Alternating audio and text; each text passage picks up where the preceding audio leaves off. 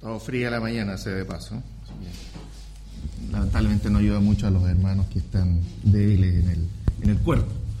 Pero no obstante, estamos nosotros acá hoy en día y estamos firmes con el deseo de alabar a nuestro Señor, de aprender de su palabra y de conocer eh, qué es lo que Dios nos enseña para que seamos siempre mejores y cada día mejores cristianos.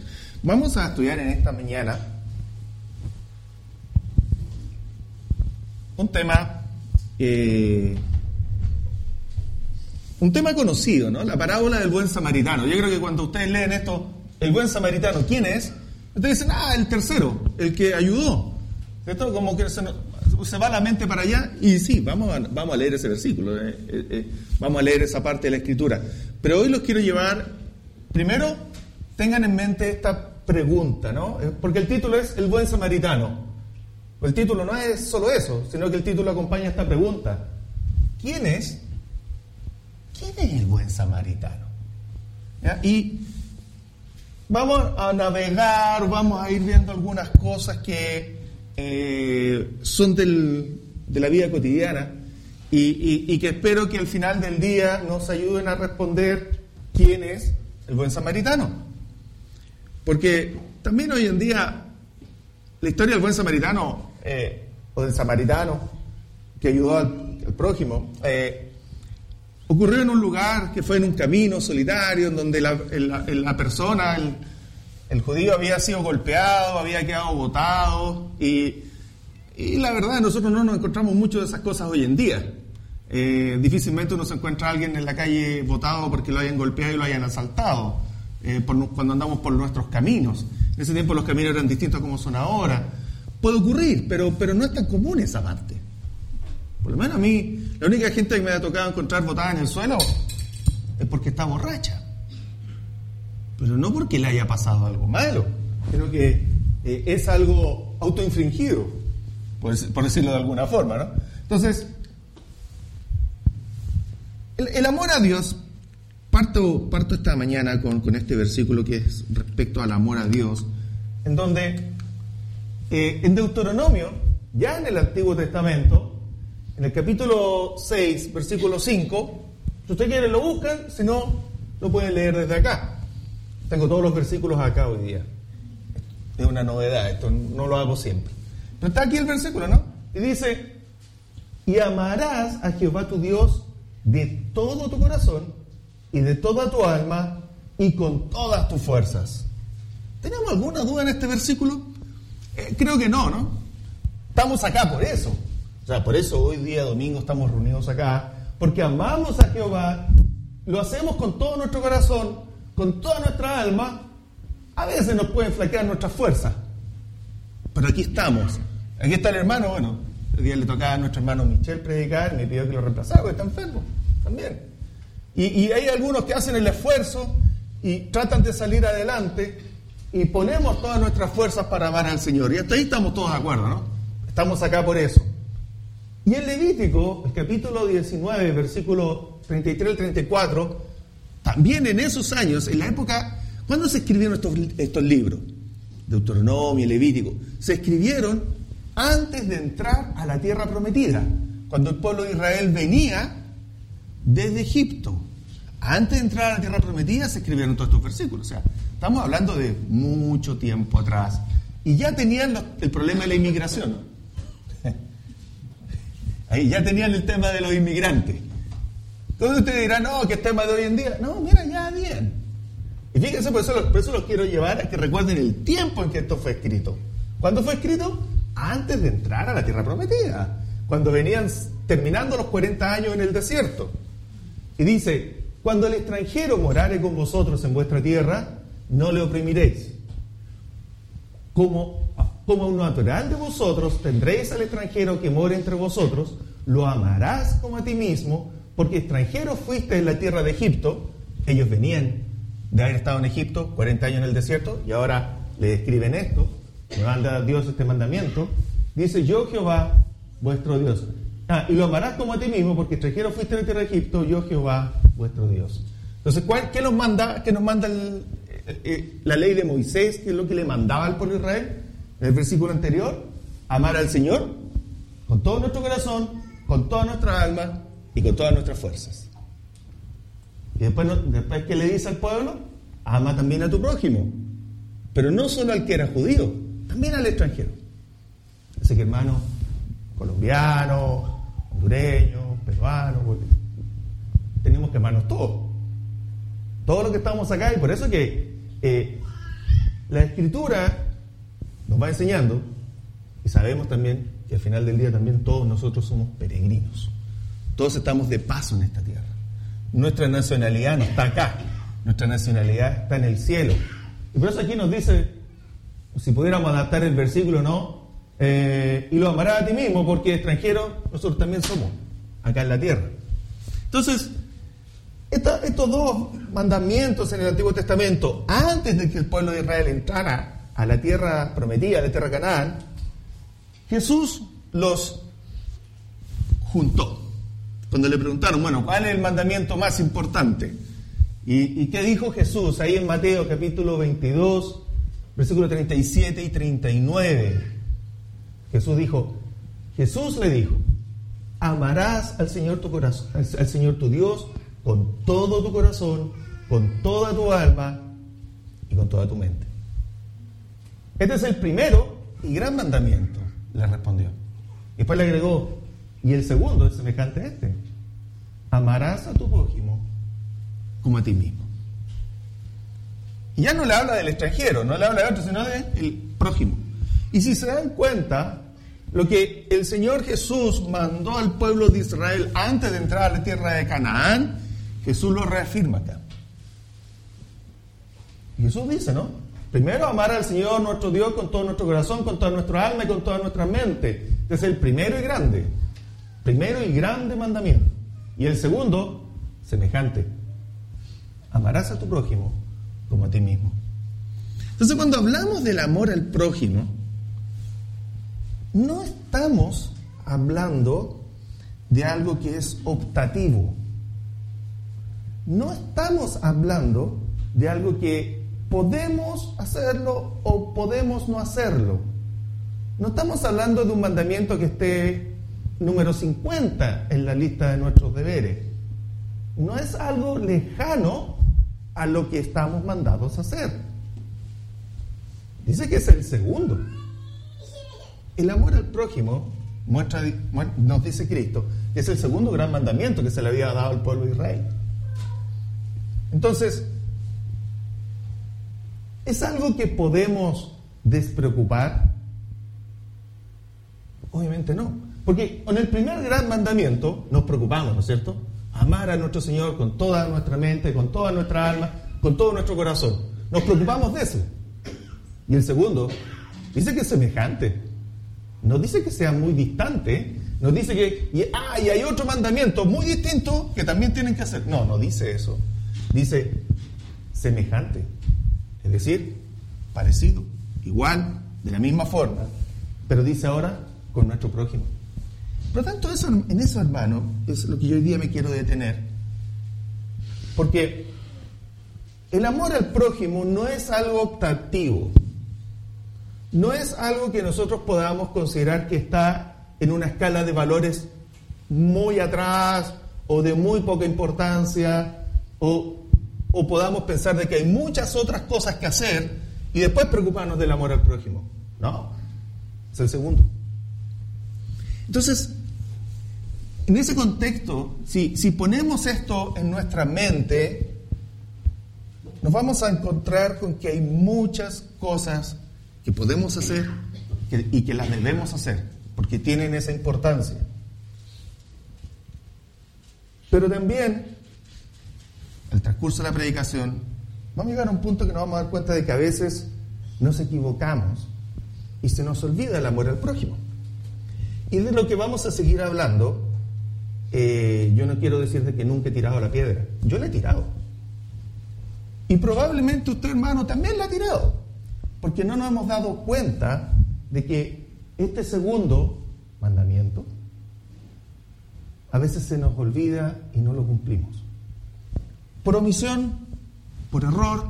No estoy culpando a nadie que ve y tampoco saben de qué voy a hablar, así que no se pueden sentir culpables de nada. Pero vamos a entrar a ver cosas un poquito cotidianas y que ahí es donde a veces se nos va y no nos damos cuenta. Y la idea del mensaje de hoy es de que tomemos una conciencia distinta de esto, tomemos una conciencia propia, no para juzgarnos, sino para qué?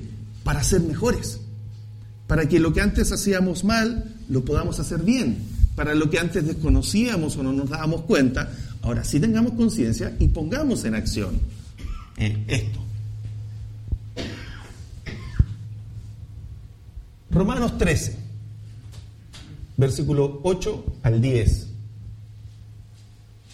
Dice,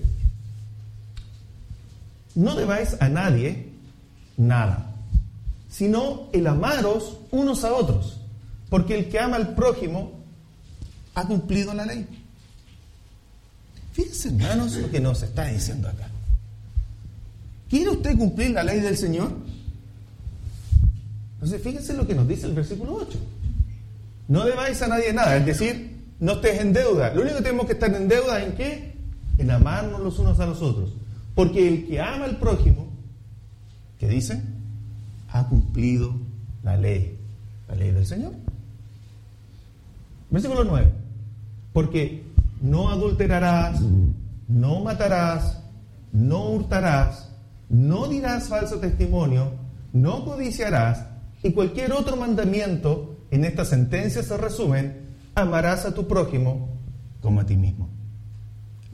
Lo mismo que había dicho Cristo, ¿no? que era el segundo mandamiento más importante.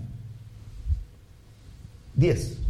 El amor no hace mal al prójimo, así que el cumplimiento de la ley es el amor.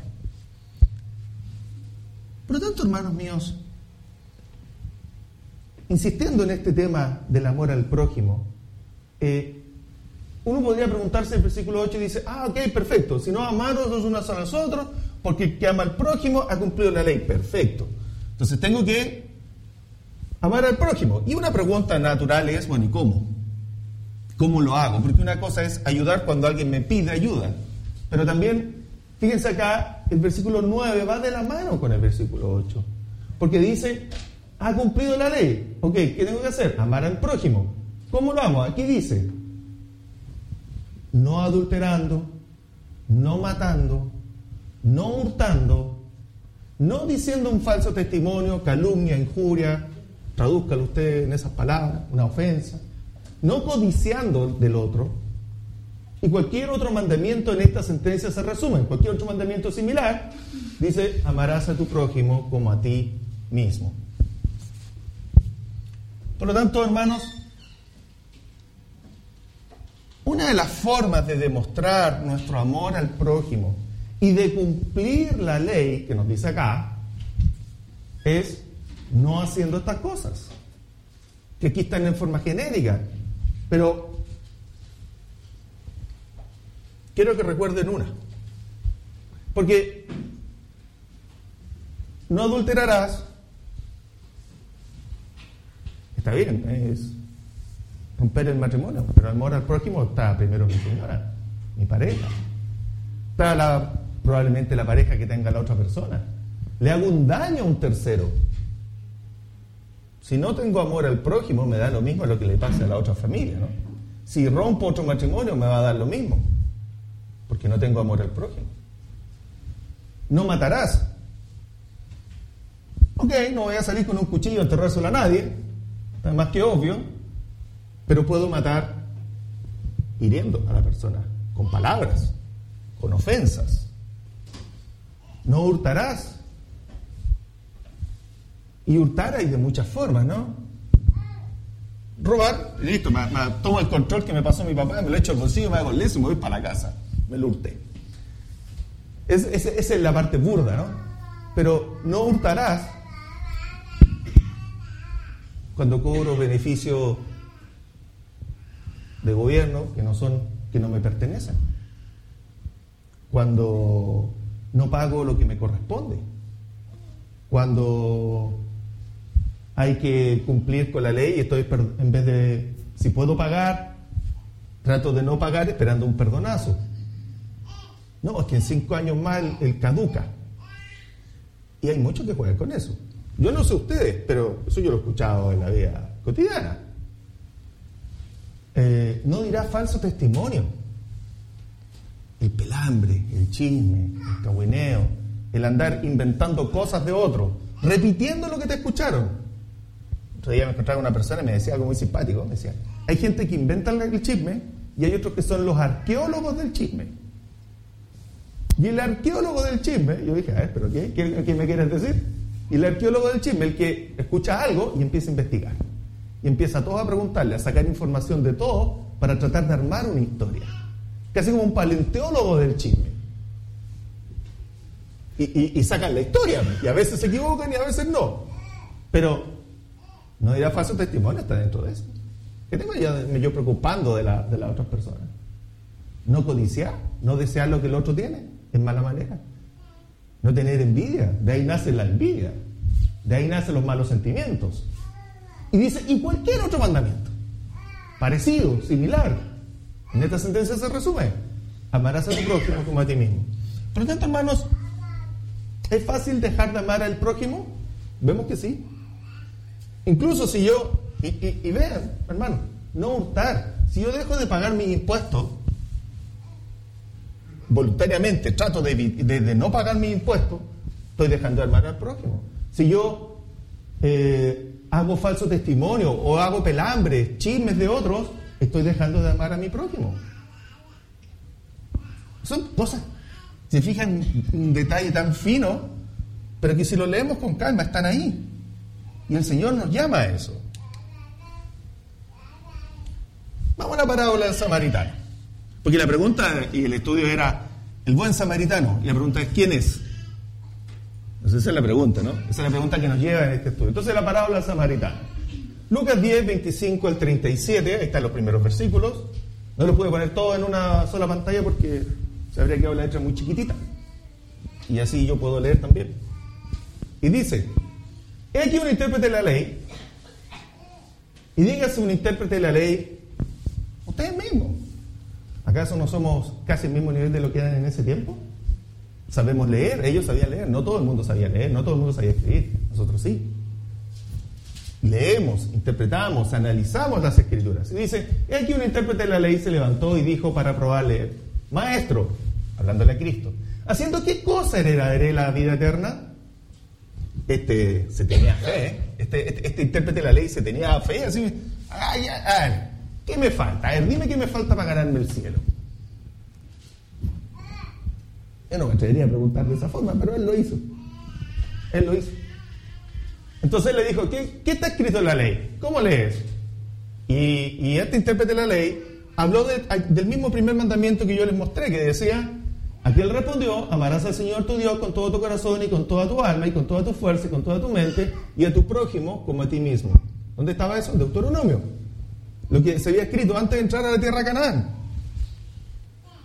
Cristo le dijo, bien has respondido, haz eso y vivirás.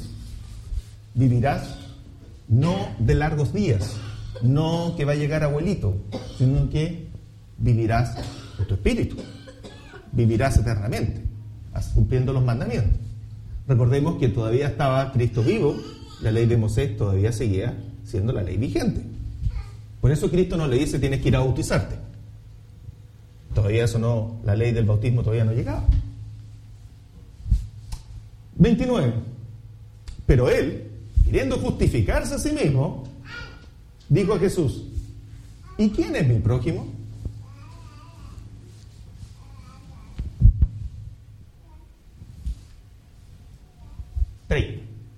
Respondiendo Jesús dijo, un hombre descendía de Jerusalén a Jericó y cayó en manos de ladrones, los cuales le despojaron e hiriéndole se fueron dejándole medio muerto. Aconteció que descendió un sacerdote, una persona de alto nivel espiritual dentro del mundo de los judíos, alguien que estaba visto en altura, alguien que tenía una posición social y religiosa, y dice, aconteció que descendió un sacerdote por aquel camino y viéndolo, pasó de largo. Asimismo, un levita, los que eran de la tribu de Leví, los que tenían que velar por las cosas de los rituales y todos los actos que se tenía que cumplir en el templo, lo que era el pueblo apartado por Dios para estas cosas. Dice, asimismo un levita, llegando cerca de aquel lugar y viéndole, ¿qué hizo? Pasó de lado. Pero un samaritano, aquellos de los cuales los judíos decían que de Samaria nada bueno puede salir, aquellos que decían que de Samaria era un pueblo mezclado, infectado, aquellos cuales ellos los samaritanos los tenían como una raza menor con la que no se querían juntar. Dice, pero un samaritano que iba de camino vino cerca de él y viéndole fue movido a misericordia. Algo que ninguno de los otros dos tuvo. Y acercándose, viendo sus heridas, echándoles aceite y vino y poniéndole su cabalgadura, lo llevó al mesón y cuidó de él. Es decir, lo sentó arriba de su caballo y él caminó. Y él lo llevó sentado arriba de su caballo. O camello, no sé, pero una cabalgadura, para mí un caballo. Tiempos de hoy, no, nunca andaba un camello. Al otro día, al partir, sacó dos denarios y los dio al mesonero y le dijo, cuídame, cuídamele, y todo lo que gastes de más, yo te lo pagaré cuando regrese. No solo lo cuidó, lo vendó en el minuto, sino que además se preocupó de su estado posterior, al día siguiente. No solo fue, ah, te ayudo y te tiro una limosna. No, no solo fue, te ayudo, te limpio un poco, bueno, y te dejo ahí. No, se preocupó de su convalecencia, por llamarlo términos modernos, ¿no? después de. Entonces, Cristo en el 36 le dice, ¿quién pues de estos tres te parece que fue el prójimo? ¿El que cayó en manos de ladrones? Ah, ¿quién, ¿quién pues de estos tres te parece que fue el prójimo del que cayó en manos de los ladrones? ¿Quién fue? Entonces, él le dijo, el que usó de misericordia con él, entonces Jesús le dijo, ve y haz tú lo mismo. Ese hombre probablemente sabía la, escritura, sabía los mandamientos, de hecho se lo dijo a, a, a Jesús. Jesús le pregunta, bueno, ¿cómo lees? Y él le dijo, eh, amará al Señor tu Dios con todo tu corazón. Y estaba bien. Jesús le dice, bien haces, cúmplelo. Pero él le faltaba algo, practicarlo. Porque cuando Dios, Cristo le pone este, este ejemplo práctico, él se da cuenta de que no hacía eso.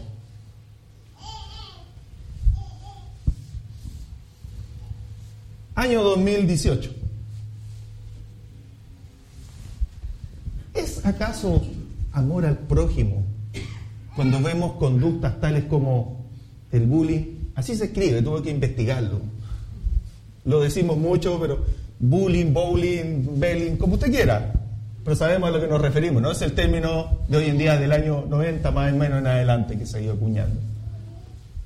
El acoso, el molestar o el hostigar. Use sinónimos para que comprendiéramos el concepto.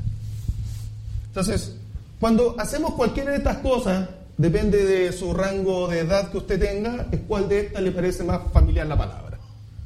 Busque la que usted quiera. Pero cuando hacemos cualquiera de estas cosas, hago una pregunta, ¿es eso amor al prójimo? Y yo estoy seguro, estamos en la prédica, yo, por eso ustedes no pueden interactuar conmigo, pero me voy a tomar la libertad en creer y asumir de que todos ustedes me dirían, no es amor al prójimo. Y estamos bien todos.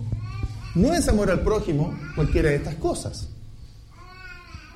En base a lo que ya hemos estado estudiando, ¿no? Lo que hemos estado viendo. Cualquiera de estas cosas no es amor al prójimo. Entonces ahí yo me sentí como un poquito como aquel judío que le había preguntado a Cristo qué haré para heredar la, la vida eterna. Y y, Cristo me puede decir, ¿qué tienes que hacer? Y yo le podría responder a Cristo, ah, no tengo que hacer bullying, ni acoso, ni molestar, ni hostigar a nadie. Y Cristo me diría, bien haces, cúmplelo y vivirás.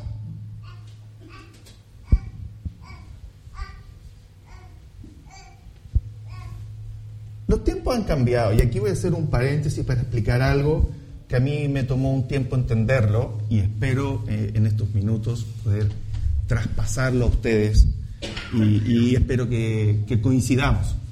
Porque si no coincidimos, eh, la predica no me va a servir de mucho. Pero la idea es de que coincidamos y, y quiero explicar algo. El bullying, el acoso, como lo queramos llamar, antes del 2000. Todo, y yo pasé por lo mismo, hermanos. Cuando escuchaba estos temas, yo decía, mira, pero ¿por qué tanta noticiero o por qué tanto a veces espacio si al final del día todos cuando fuimos chicos fuimos molestados por alguien, fuimos hostigados y todos decimos, ¿qué tuvimos que hacer? Tuvimos que aprender a defendernos, tuvimos que aprender a, salir adelante.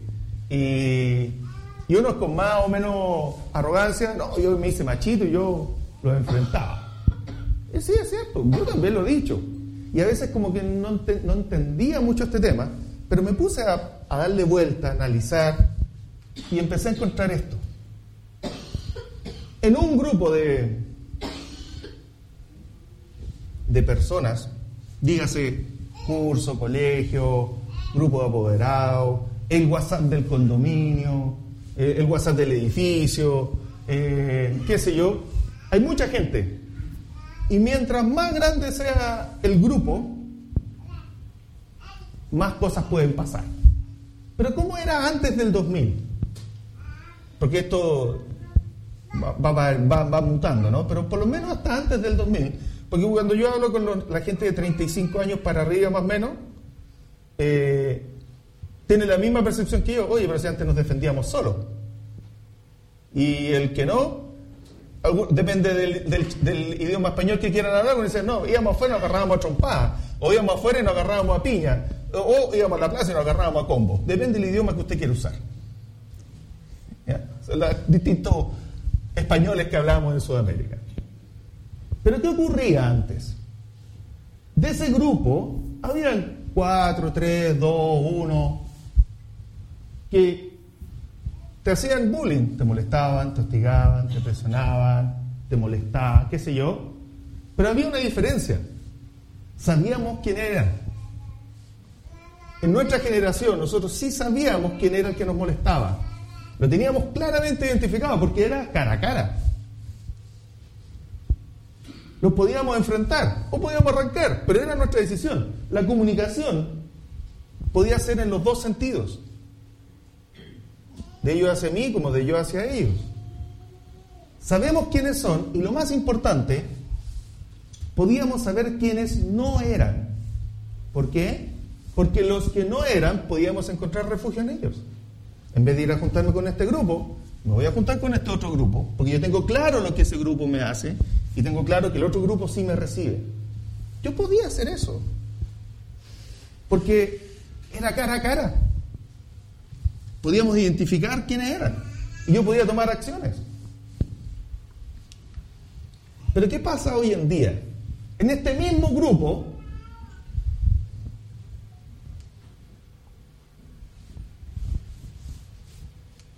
ahí está. En este mismo grupo hay un grupo que no siempre son todos, sino que son solo algunos probablemente la misma cantidad de lo que hubiese sido antes, los mismos 4, 3, 2, 1, pero hay un grupo que queda escondido, que queda inmerso en un gran grupo, sobre todo cuando esto es a través de Internet, redes sociales, el WhatsApp del curso, WhatsApp del condominio. Yo tengo un, obviamente yo tengo un WhatsApp ahí de donde vivo, y, siempre son las mismas cinco o seis personas que están reclamando por las mismas cosas y amenazando que van a echar a los pagos, que van a demandar, que van a hacer juicios. Y, y, la cantidad de cosas que escriben este grupito es inmensa. Y la capacidad que tienen para escribir, y cada vez más un lenguaje más violento, es solo un grupo. Y si tú lo analizas de todo el universo de personas que están ahí inscritas en ese grupo, será un 3%, 5% de personas que son las activas que escriben, y el resto solo lee. ¿Cuándo lee? Cuando está en el baño, quien no ha leído los WhatsApp del condominio cuando está en el baño. Es un hecho. ¿Nos interesa mucho? No nos interesa, no le tomamos asunto, lo dejamos pasar y este grupito sigue empoderándose. Al final del día, las decisiones del grupo se toman solo por algunos, que fueron los que más insistieron, fueron los más a los que les importa menos el prójimo, porque ellos, su sensación de empatía, es un reflejo, no soy psicólogo, ni analista, ni paleontólogo, pero este grupo no tiene empatía. ¿Qué es lo que es la empatía? Ponerme en el lugar del otro. Amor al prójimo. Este grupo no tiene empatía, pero le da lo mismo. Y ellos quieren liderar su causa, sin importar qué. Entonces, ¿qué hace este grupo? Sobre todo cuando son y, esto se lo estoy llevando, fíjense, al condominio. Imagínense cuando esto es en el curso del colegio. Cuando es en el curso del colegio, este grupo hace esto, que ya lo hemos dicho, generan mensajes negativos, hablan como si fueran representantes del grupo, como si alguien hubiese votado por ellos para representarlos, toman un liderazgo que nadie se los dio, pero lo toman, generalizan, y eso es un riesgo cuando empiezas a hablar no, es que ustedes siempre hacen, no, que siempre se ha hecho. Nosotros nunca, yo jamás. Cuando hablamos en esos totalitarismos del siempre todo o nunca nada por acá, entramos en una conversación de sordo. Porque nunca las cosas son todos y tampoco las cosas son nunca. Siempre hay algo intermedio. generalizan y niegan, como estoy diciendo. ¿Y qué ocurre con el resto? Como ya lo dijimos, se callan no estamos ni ahí, no nos interesa, o creemos que no es importante, ah, dejemos a esos bravucones que hablen, porque como el problema no es para mí y no es a mí el que me están atacando, ¿qué ocurre? Lo desestimo. Lo desestimo, no es para mí. Pero ¿qué pasa con esta gente? Sigue tomando el liderazgo. Y cuando son adolescentes, cuando son en los colegios, envían el mensaje pero aquí la flechita va para un solo lado. No tiene los dos, los dos sentidos. Porque esta persona que recibe el mensaje, la verdad no sabe quiénes son. Porque siente una presión social solamente. No se pone, porque como lo están atacando, no tiene la calma para pensar de que en realidad de los 100 personas que pueden haber, son solo 4 o 5 las que están hablando. Él recibe un mensaje de un grupo no sabe quiénes son, no los puede enfrentar. Porque es un grupo muy grande ya. Ya no es como éramos, como era antes en nuestra época, que eran dos, tres, cuatro, pero tú los veías y tú sabías quiénes eran. Acá no sabes, porque ve un grupo. Por lo tanto, el día siguiente o cuando llegas a tu clase, a tu colegio, no sabes en quién confiar. O lo mismo en el condominio. Tú no sabes en realidad quién fue el que mandó el mensaje sobre todo en un condominio, porque a veces yo tengo un número, pero no sé quién es la persona ni dónde vive. Y ¿quién habrá sido el que quiere echarle a los pacos al vecino por el que el perro le cagó afuera? Porque en mi condominio eso está de moda ahora. El popó de los perros frente a la casa de los vecinos. Eso está de moda en esta última semana. Y han amenazado con echar a los pacos, que el juicio. Y uno sale, ¿quién habrá sido? ¿Y de quién será el perro? Porque el dueño del perro está callado también. Pero fíjense, eso mismo ahora llevémoslo a los niños. Si el niño está pasando por un momento débil, de esto no se enteraron los padres. Psicológicamente el niño a lo mejor está pasando por otros problemas. Le sumamos esto, ¿qué le ocurre? Llega de vuelta al día siguiente, no tiene la capacidad de analizar que solo eran algunos, sino que él siente que es el grupo completo, por lo tanto, no sabe en quién confiar. Por lo tanto, se queda aislado. Llega de vuelta y dice, bueno, ¿quién fue el que me mandó el mensaje? Así como yo estoy cachudo de quién, quién quiere demandar al vecino porque le hace popó afuera de la casa. Y aquí llego al colegio y no sé quién fue el que me dijo tal cosa. Y siento que todos me lo dijeron. Y creo que son todos los que me están diciendo eso. Por eso, hermanos, cambia. Cambia el modus operandi y usted podría decir, oye, pero es que también hay que aprender a defenderse, estoy de acuerdo. Pero si estas cosas ocurren a través de los celulares de los niños, nosotros no nos damos cuenta. Usted tomará la decisión si quiere o no revisar el celular a su hijo. Pero de repente tan malo no es. Porque yo me puedo enterar de esto que está ocurriendo. Y el niño quiere salir adelante, en algunas ocasiones lo dice a los padres, en otras ocasiones no. Pero esto también pasa en los grupos laborales, en los grupos de adultos. Y esto pasa a todo nivel. En el 2006, lamentablemente, una niña que sufría también de acoso en el colegio se suicidó en su casa, se ahorcó. ¿Cómo llegamos a esto? Muchas cosas, ¿no? Usted me puede decir, no, que el hogar, que la estabilidad, que el colegio, que allá. Pero muchas de estas cosas partieron por esto, por este escenario. Entonces, ¿ocurre esto en todos los casos? Gracias a Dios, no. Pero sí puede ocurrir en algunos. Y sí ha ocurrido. Acá, un niño que le hacían bullying en el 2013, lo empujaron y se cayó de cabeza encima de un lápiz, se enterró el lápiz en el ojo y se murió. 2015.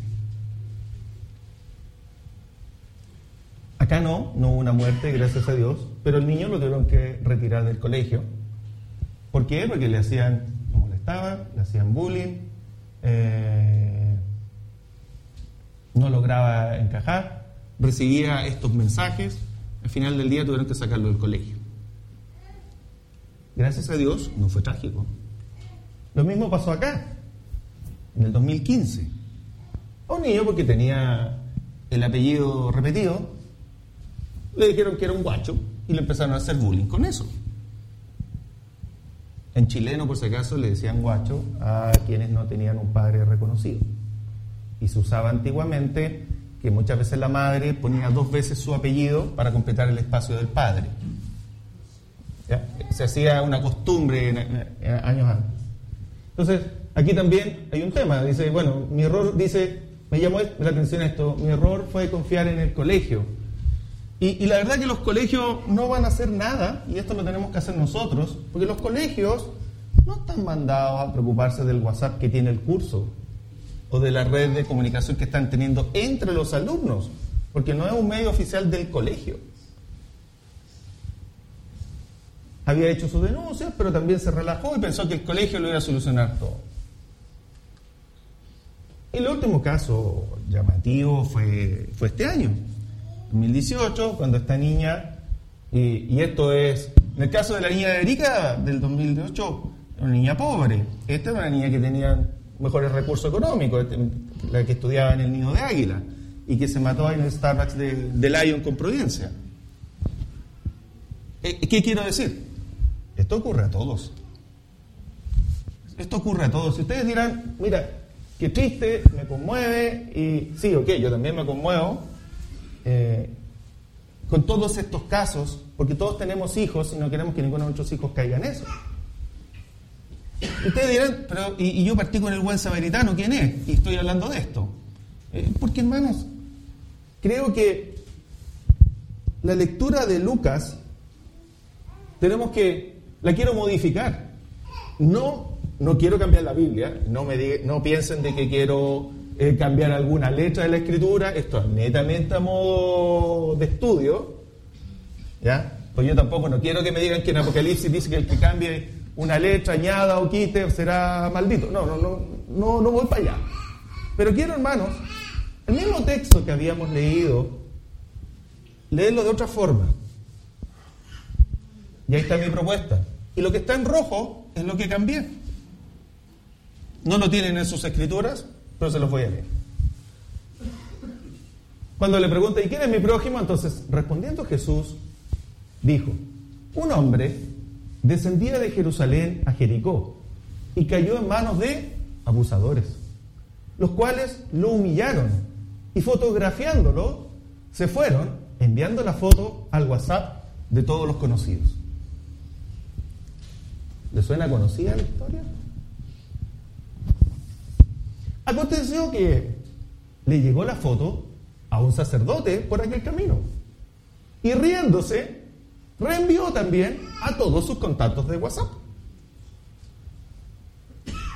Asimismo, un levita, llegando cerca de aquel lugar y viéndole, también rió y reenvió la foto a todos sus contactos del WhatsApp. Pero un samaritano, al que le llegó la foto, vino cerca de él y viéndole, fue movido a misericordia. Y acercándose, le animó, le consoló, lo apoyó y cuidó de él. Al otro día, al partir, avisó a su familia de lo que estaba aconteciendo para que se encargaran de él. ¿Quién pues de estos tres te parece que fue el samaritano? Él le dijo, empezó de misericordia con él. Entonces Jesús le dijo, ve y haz tú lo mismo.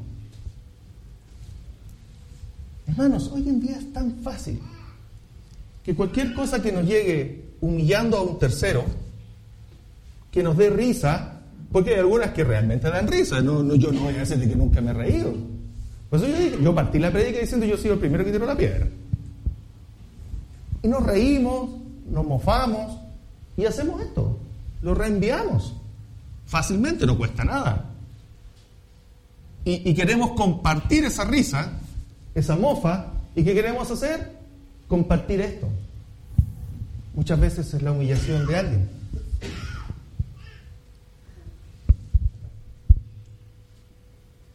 Lo hacemos con, con las personas públicas, porque como son lejanos a nosotros y ellos lejanos a nosotros, distribuimos información de personas públicas que las humillan. A veces copiamos y pegamos la imagen, oye, mira lo que me llegó, y se lo reenviamos a otro, fomentando un chisme. A veces eh, no nos tomamos el tiempo y de ese grupo, cuando la persona ve que todo un grupo le está hablando en contra, todos están riendo, no tomamos este versículo 34 o el 33 que dice, pero un samaritano, el que le llegó la foto, vino cerca de él y viéndole fue movido a misericordia. Se nos olvida esa parte. Y acercándose le animó, le consoló, lo apoyó, cuidó de él. Esa parte se nos olvida, no la hacemos. Solamente reenviamos. No, que yo no lo hice, yo solo lo reenvié, a mí me llegó. Sí, te llegó, ok. No es tu culpa que te haya llegado, la culpa es de otro que te lo haya enviado. Pero ¿qué hacemos muchas veces? Como decíamos acá, lo reenvió. Nos reímos y lo reenviamos. Entonces, es muy fácil, hermanos, caernos en esto, entre lo que es compartir algo que es simpático a compartir algo que está humillando, denostando o haciendo bullying a un tercero. No cuesta nada, cuesta lo mismo. Entonces, ¿a qué quiero llamar yo acá? A que tengamos cuidado, hermanos, nos preocupemos. Y la solución no es como alguien me podría decir, no, yo por eso no tengo WhatsApp, no tengo nada de esas cosas. No, la solución no es esa. Solución es que tenemos que educarnos en cómo usar las herramientas. Que tenemos que cuidar, que tenemos que tener estar atentos en los memes ofensivos en los comentarios descalificadores, en, el reenvío de mensajes que son ofensivos a terceros, eh, lo que ataca a la integridad de otras personas, eh, en las fotos que son de burla de otras personas, o cosas similares. No, no pude pensar todo, yo puse algunas, nomás que se me ocurrieron. O, por eso puse al final, o cosas similares. Entonces, si no hacemos esto, y si seguimos, y si continuamos o somos adictos a hacer esto, eh, no estamos cumpliendo con lo que es el amor al prójimo. Lamentablemente, por muchos que no cumplieron el amor al prójimo, estaban esos ejemplos que yo traje de las noticias de gente que murió. Porque no hubo nadie que se acercara a animarle y a consolarle. Sino que no se, escondieron todos dentro de la masa y nadie salió a apoyar. Entonces, Primera Juan 3.10, ¿qué nos dice? En esto se manifiestan los hijos de Dios y los hijos del diablo. Todo aquel que no hace justicia y que no ama a su hermano, no es de Dios. ¿Es hacer justicia le estar reenviando difamación, memes ofensivos, comentarios negativos de terceros? ¿Estar reenviándolo? Eso no es de Dios, según lo que yo leo acá, según lo que uno analiza. Y, el problema, hermanos, es que como pasaron esos ejemplos que les mostré de esos niños que fallecieron, otros que tuvieron que salirse del colegio, eh, el callar también nos hace cómplices. Porque aquí está un detalle. Si usted le llega la foto, el comentario, lo que sea, y usted no está de acuerdo, y usted conoce a la persona, tenemos la responsabilidad de tomar acción. Porque si no tomamos la acción de acercarnos a la persona y decirle, oye, yo estoy contigo, aquí, yo estoy contigo, yo te apoyo. Todo ello a lo mejor tú crees que te mandaron el mensaje, pero yo no estoy de acuerdo, le estás ayudando a la persona, le estás tendiendo la mano, estás convirtiéndote en el buen samaritano, porque le estás sacando de la creencia de que todo el mundo está en contra de él y le estás dando un apoyo, le estás dando una vía de escape. Si no hacemos eso y solo pasamos de largo, no estamos siendo buen samaritanos. Con solo, con solo no reenviar el mensaje, no termina la tarea. Si yo conozco a la persona, tengo que hacer esto, acercarme, animarle, consolarle, darle apoyo. Para que comprenda de que no es que todo el mundo está en contra de él.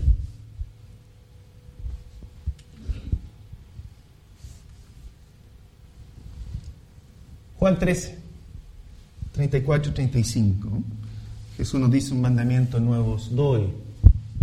Que os améis unos a otros como yo os he amado, que también os améis unos a otros. ¿Qué me gustaría a mí si, recibo mensaje ofensivo? Que alguien llegue a mi lado y me dé apoyo. ¿Cierto? Eso es como lo normal. Yo quiero que alguien me llegue a dar apoyo. Entonces, si yo quiero eso para mí, yo también tengo que hacerlo con los demás. Si yo conozco a la persona, si es alguien que esté cercano mío, dale mi apoyo. Verso 35 dice, en esto conocerán que sois mis discípulos, si tuviereis amor los unos por los otros. ¿Cómo podemos demostrarle a la gente que somos cristianos? ¿Poniéndonos aquí una chapita, un logo, una letra? No. Aquí dice que van a conocer que somos discípulos del Señor cuando demostramos nuestro amor por los demás. Siendo diferentes, siendo distintos.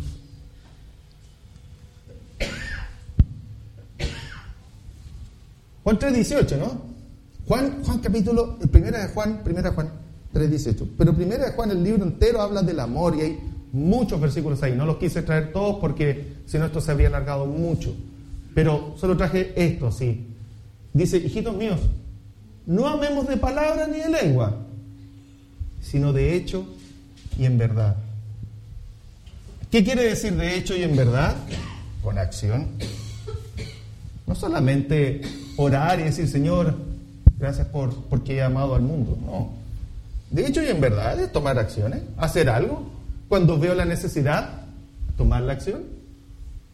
Cuando veo de que a alguien le están mandando mensajes ofensivos, tomar la acción de apoyarlo. Y no quedarme en el silencio y diciendo, oh, ojalá que lo solucione luego. No, eso no, le ayuda a la persona. Es como si alguien tiene hambre, necesita comer, y yo le digo, bueno, oraremos para que el Señor te envíe alimento algún día. La persona tiene hambre ahora, necesita comer ahora. Eh, eso es amar en verdad. Recuerda la escritura que dice, hacer tesoros ¿dónde? En los cielos. ¿Cómo hago tesoros en los cielos? Haciendo las obras en la tierra.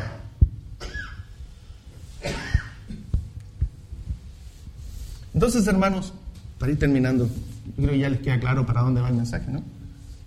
Entonces la pregunta es, ¿quién es el samaritano? Porque yo cambié la pregunta, ¿no? Porque la pregunta es, bueno, ¿quién era el prójimo? ¿Se acuerdan? Esa es la pregunta bíblica. Yo la cambié, le puse, bueno, ¿y quién es el samaritano? El que usa misericordia. Y eso lo respondió aquel judío que estaba preguntándole a Cristo, estas no, fueron las palabras de Cristo. Y él dijo, cuando Cristo le pregunta, bueno, ¿quién es el prójimo? Y dice, el que usó misericordia con él. Entonces, ¿quién va a ser el samaritano dentro de nosotros? Samaritanos vamos a ser los que usemos misericordia con las personas y no las ofendamos. No nos hagamos partícipes de los malos mensajes. No nos hagamos partícipes de comentarios en redes sociales que son que denostan a las personas. No nos hagamos parte de aquello que a veces suena entretenido, reírse y mofarse de alguien. Tengamos cuidado. Podemos reírnos de un meme de cómo somos como cultura, pero reírse de lo que le pasó una desgracia a una persona no es correcto. No sé si me entienden la diferencia. No digo nunca nada. Lo que digo es, tomemos atención y tengamos cuidado, porque una cosa es reírnos de nuestra cultura, de nuestra forma de ser, de cómo hablamos, cómo nos expresamos eh, y todas esas cosas. Pero otra cosa muy distinta es mofarse, burlarse de una persona. Cuando hacemos eso y somos cómplices de eso, no estamos amando al prójimo. ¿Y qué queremos ser nosotros? Queremos ser buenos samaritanos. Por eso, si queremos ser buenos samaritanos, tenemos que usar misericordia con aquellos que están siendo oprimidos de esa forma. Depende de nosotros, depende de qué queremos hacer y depende de nuestro reentrenamiento en este manejo de, de las tecnologías de hoy en día. Tenemos que entrenarnos y aprender a discernir qué es lo que es bueno compartir y qué es lo que es malo compartir. Porque en el WhatsApp de la iglesia nadie se ha atrevido a mandar un meme riéndose de alguien. Porque en el fondo lo sabemos. ¿Se dan cuenta? Por eso no lo hacemos. Oye, mira qué bueno este meme. Mira, sacaron la foto a, no sé, a un diputado durmiendo en el Senado. hay, hay varias. ¿La remandamos al grupo de la iglesia? No. No, no, no la voy a mandar. ¿Pero qué hacemos? La mandamos por el otro grupo, de los amigos. Ahí, hermanos, tenemos que reeducarnos. Estas son cosas nuevas. Son tecnologías nuevas, ya llevan un par de años, y, y van a seguir cambiando. ¿Cómo van a ser en 10 años más? No lo sé. Pero yo lo que le puedo decir es, hoy, ¿saben qué, hermano? Alerta, tengamos cuidado. Preocupémonos. Y no solo en los WhatsApp de la iglesia, porque de eso no ha habido nada, pero en los que sí mandamos a los que no son cristianos, a los que mandamos al grupo de trabajo, a los que mandamos a los grupos de amigos, los del colegio. Tengamos cuidado, hermano, no seamos ofensivos.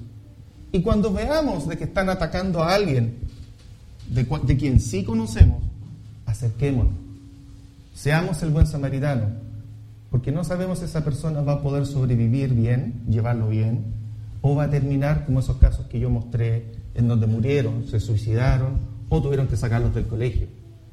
A cada uno les va a afectar distinto, pero son cosas que ya no podemos pensar como pensábamos antes, son cosas nuevas. Pero el amor al prójimo sigue siendo el mismo. Ese no ha cambiado. Muchas gracias, hermano.